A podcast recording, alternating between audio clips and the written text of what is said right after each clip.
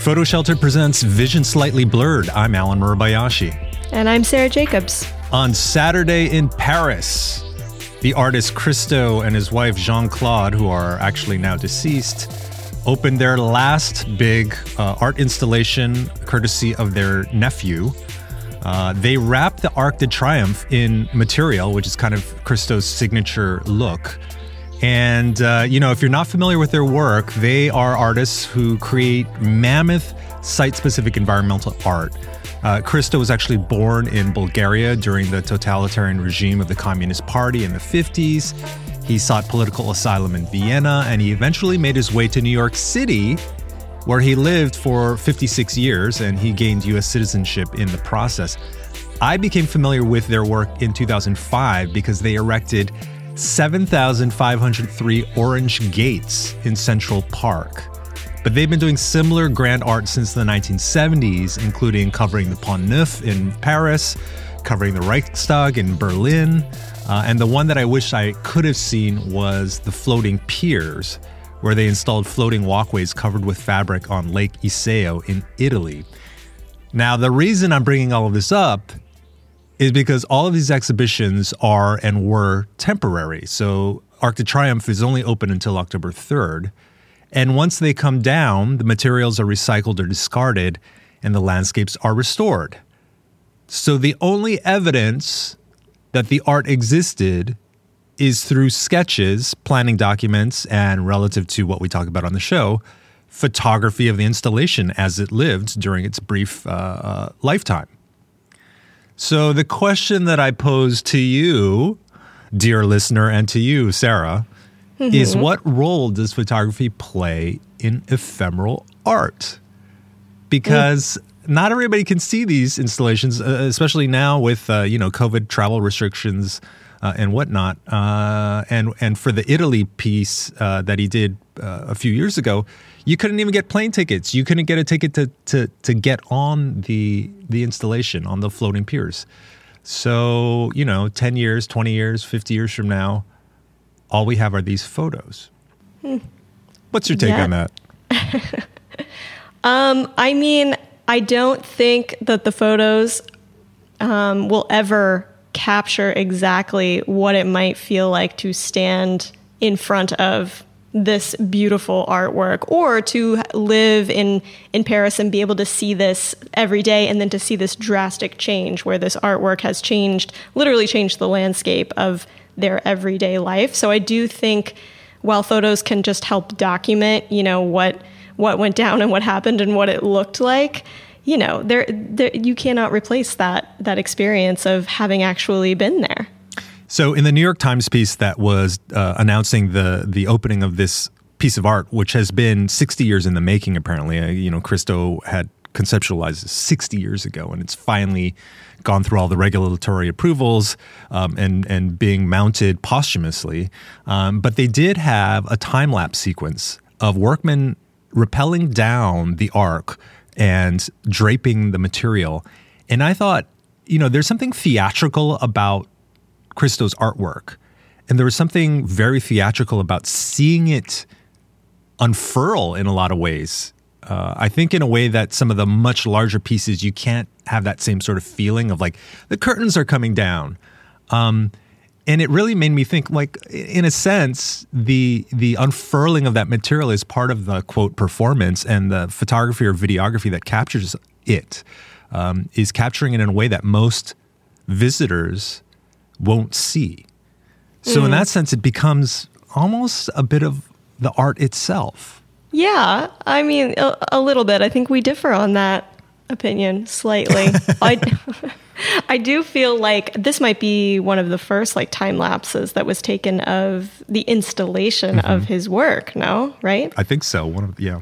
And immediately I'm thinking like, uh, could that be like an NFT or something? so it's not. Some- it's not a crazy idea because that thought did cross my mind. Uh, you know, NFTs, of course, non fungible tokens you don't own the underlying art when you purchase the NFT for the art. You just own the record of this digital creation and it sits in the blockchain somewhere. So, yeah, I mean, that could be sold as an NFT. It could fund the foundation for future artwork that presumably his nephew could take over. I assume there's a whole vault full of art projects waiting to be executed. Mm. The, the thing that I thought of, you know, in terms of the sketches and the photos are the only proof of the art in some ways, which is a large contrast to most of the fine art world where you're paying hundreds of million dollars for a Picasso or whatnot. And I, I remember the mysterious street artist Banksy, who auctioned a piece of art in 2018 for $1.4 million, which, upon being sold, when the gavel hit, boom, it started to shred itself to the horror of the audience. He had Banksy had built in a paper shredder into the frame that was sort of hidden. But the shredder got jammed like halfway through. So you see shredded art, but you can still see, you know, a third of the art or a fifth of the art, original art in the frame. That piece of art just sold again for $8 million three years later. Oh, wow. So Banksy tried to create ephemeral art, but it ended up skyrocketing in value. It's kind of a weird. I, you know, it goes back to this whole notion of, of what what do we value, how do we value it, apparently we don't actually need a physical representation to value it, or sometimes we do, or sometimes when it's a partial representation, it increases in price. Mm. Yeah, and something like that, I almost consider that performance art, right? Like the moment that it started shredding Absolutely. and yeah. they were watching a show. And, and it's kind of similar to Christo's artwork, where even just witnessing, watching it be installed is part of the artwork. Um, and part of part of a show, part of a performance. I think that's totally legitimate. You know, the Chinese artist Ai Weiwei had a series of photos where he's smashing uh, invaluable Ming vases.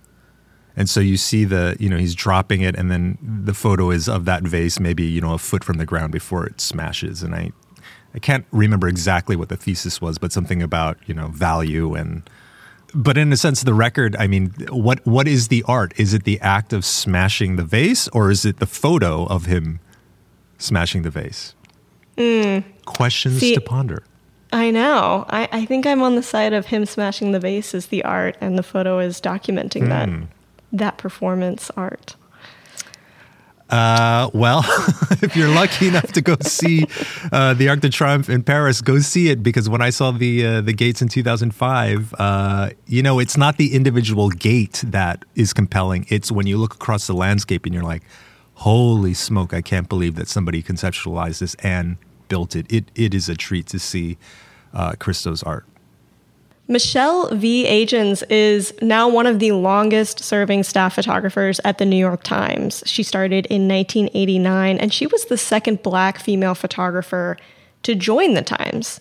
Um, her body of work is being honored at this year's Photoville Festival, which just launched this past weekend, September 18th, in New York.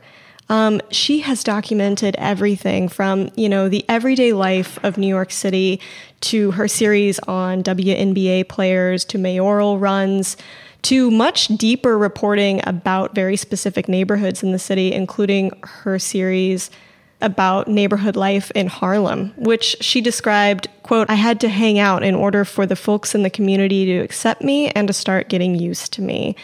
Her portfolio is phenomenal it's worth taking a look at, and I can't wait to see it out at Photoville. I thought that quote was really interesting because you assume, well, black female photographer going into Harlem, no problem. Mm. But there's that sort sort of same distrust with any outsider coming in, regardless of their skin color and regardless of any shared cultural experiences. It, it's it shows you, you know, for photojournalists in particular, if you want to sort of penetrate a community, you've got to put the time in. Uh, mm-hmm. Our good friend Robert Caplin, who uh, for many years ran the Photo Brigade, actually interviewed Michelle a few years ago. Uh, we'll have a link to that video on our blog uh, on blog.photoshelter.com.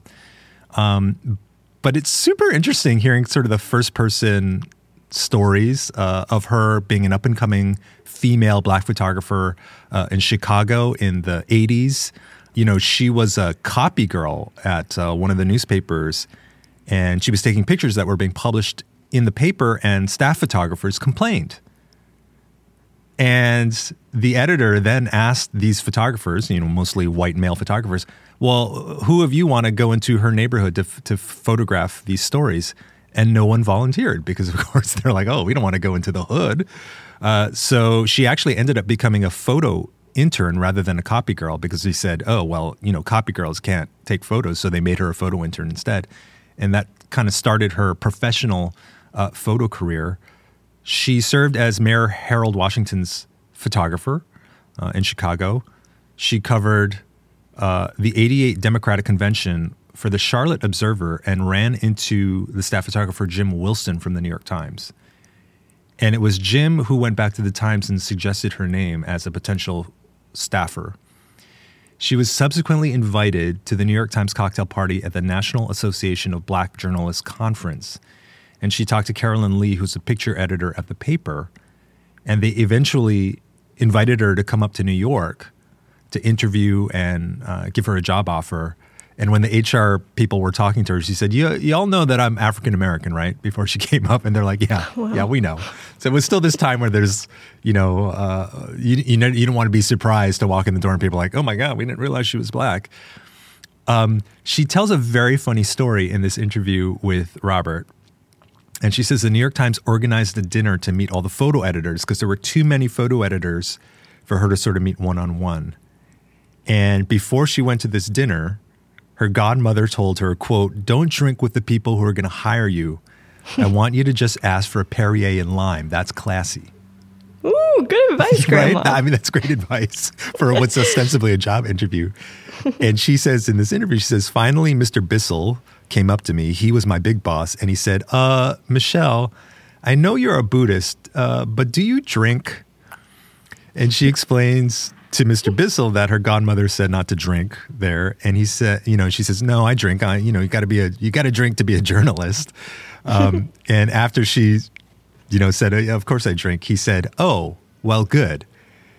And as soon as he did, he went, you know, gesturing with his, with his hand to everyone else. It's okay, and everybody ran to the bar to get alcohol. They were holding out because of her because they saw her not drinking. So it's just funny to see you know the the career progression that she had, and of course, like many of us, we have all these funny little anecdotes from from when we were uh, kind of making our way in the world. Uh, but like you said, man, the photos across this very long career are amazing. Yeah, they really are. The Times has been lucky to have her, and I'm glad that she's stayed with them for so long. As she's developed an amazing body of work. Photoville is open at the Brooklyn Bridge Park uh, now until early December. So get down there if in New York City. All the exhibits are free, and there's some fantastic photography as usual. The Wall Street Journal has published a series of pretty damning reports involving Facebook, it is called the the body of reports is called the Facebook Files, and there's one particular article that originally caught my eye because of the opening shot taken by photojournalist Hannah Yoon. Um, it is a double exposure portrait of a teen girl. Um, there's a lot of emotion in the image, and then the headline paired with it really just drives it home. The headline is Facebook knows Instagram is toxic for teen girls company documents show. It was one of several pieces in this series, uh, and it was the only one, as I was browsing through the other pieces, that the the journal commissioned photography for. Mm. So Hannah has that opening portrait and a number of uh, photos within the piece, and there's also photos by uh, the photojournalists Lianne Milton and Talia Herman. This piece was fascinating to me not only because I thought the photography was great, but because we talk a lot about the intersection of society and photography, and I think we all sort of personally know and an- anecdotally know um, the downsides of social media, but to see Facebook research sort of corroborate how destructive it can be. Uh, so here are some of the quotes uh, from the piece. 32% of teen girls said that when they felt bad about their bodies, Instagram made them feel worse. Teens blame Instagram for increases in rates of anxiety and depression, said another slide. Re- this reaction was unprompted and consistent across all groups. Among teens who reported suicidal thoughts, 13% of British users and 6% of American users traced their desire to kill themselves to Instagram, one presentation showed. They came to the conclusion that some of the problems were specific to Instagram and not social media more broadly, This is especially true concerning so called social comparison, which is when people assess their own value in relation to the attractiveness, wealth, and success of others. This I thought this was fascinating that it was Instagram specific. Mm-hmm. And they mentioned that the social comparison is worse on Instagram because of just sort of the the nature and the personality of that platform. Um, they noted that on TikTok, the short video app is grounded in performance, while users on Snapchat are sheltered by jokey filters that keep the focus on the face. But by contrast, Instagram focuses heavily on body and lifestyle. And, you know, I will say from my own experience using it, there is a lot of, you know, FOMO inducing the way that people curate their own content and the way that the algorithm, when you hit that magnifying glass to search for other stuff, the way that the algorithm sort of feeds you, uh, you know, these perfect bodies, these models, these places that, that you can't travel to right now or, or can never go to, uh, I can see how it can be very destructive. Sure. I mean, this is exposing, you know, how Instagram is aware that it's affecting specifically teenage girls, but I think that that is only a slice of the terrible pie that is actually going yeah. on. You know what I mean? The reporting really made me think about the power of a curated set of images. You know, we've talked about individual images, particularly in the photojournalism realm.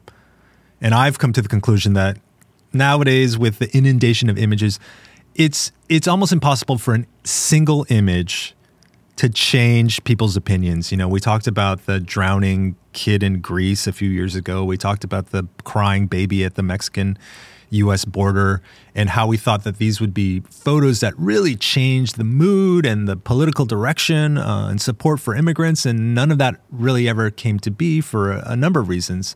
Um, but my personal takeaway was like a single image can't move the needle at all. But now we're seeing with Instagram, with the algorithm, how a set of, you know, quote, curated images can significantly shape and or distort a viewer's perception. And this kind of made me think about why newspapers then don't show more pictures of people dying from COVID or war. And I know there are, you know, sensitive reasons why we don't show, you know, victims of war and, you know, killed, you know, dead bodies on the on the front page, but it also the, the, the counterpoint to that discussion is that we're sanitizing the news to the point where people's perception of reality is really distorted through a specific lens because of these mm-hmm. norms that we have, at least in, in U.S. publications. Yeah, that's a really good point. I, I, think that whole idea of being flooded with, you know, this repetitive kind of like the same images over and over again, very curated um, sets of images, they they do begin it clearly they do be, begin to affect you. But I think this sense of perception, it's so easy to shift when it's about yourself and you're turning it very inward, which is exactly what Instagram and all these social media apps are doing. You know, it's not about necessarily about the world um, or what's yeah. going on outside of your own home. It's about what the reflection that you're seeing in the in your iPhone, you know, of yourself. Um, and that's a very easy thing to feel bad about and to be manipulated over. So, Senator Richard Blumenthal uh, from Connecticut compared Facebook to big tobacco uh, mm. in that they have this research, so they know how harmful it it, it is. They suppress a lot of this research. You know, they're not sharing data with academics. Then they try to make it more addicting, right, through the algorithm. And then they spend billions in advertising to promote the product. And so there is more of a sustained call for regulation uh, of social media entities. And of course, Facebook is arguably the largest with Facebook and Instagram and all the other tentacles that they have uh, into the world. Back in May, Instagram head Adam Mosseri told reporters that research he had seen suggests the app's effects on teens being likely, quote, quite small. Well, we now know that he had seen research proving otherwise done by his very own team. Um, and in a more recent interview, Mosseri said, quote, In no way do I mean to diminish these issues. Some of these issues mentioned in this story aren't necessarily widespread, but their impact on people may be huge. Okay, so he's acknowledging it. But ultimately, I do think this story is pretty damning uh, on Mosseri, and honestly, rightfully so.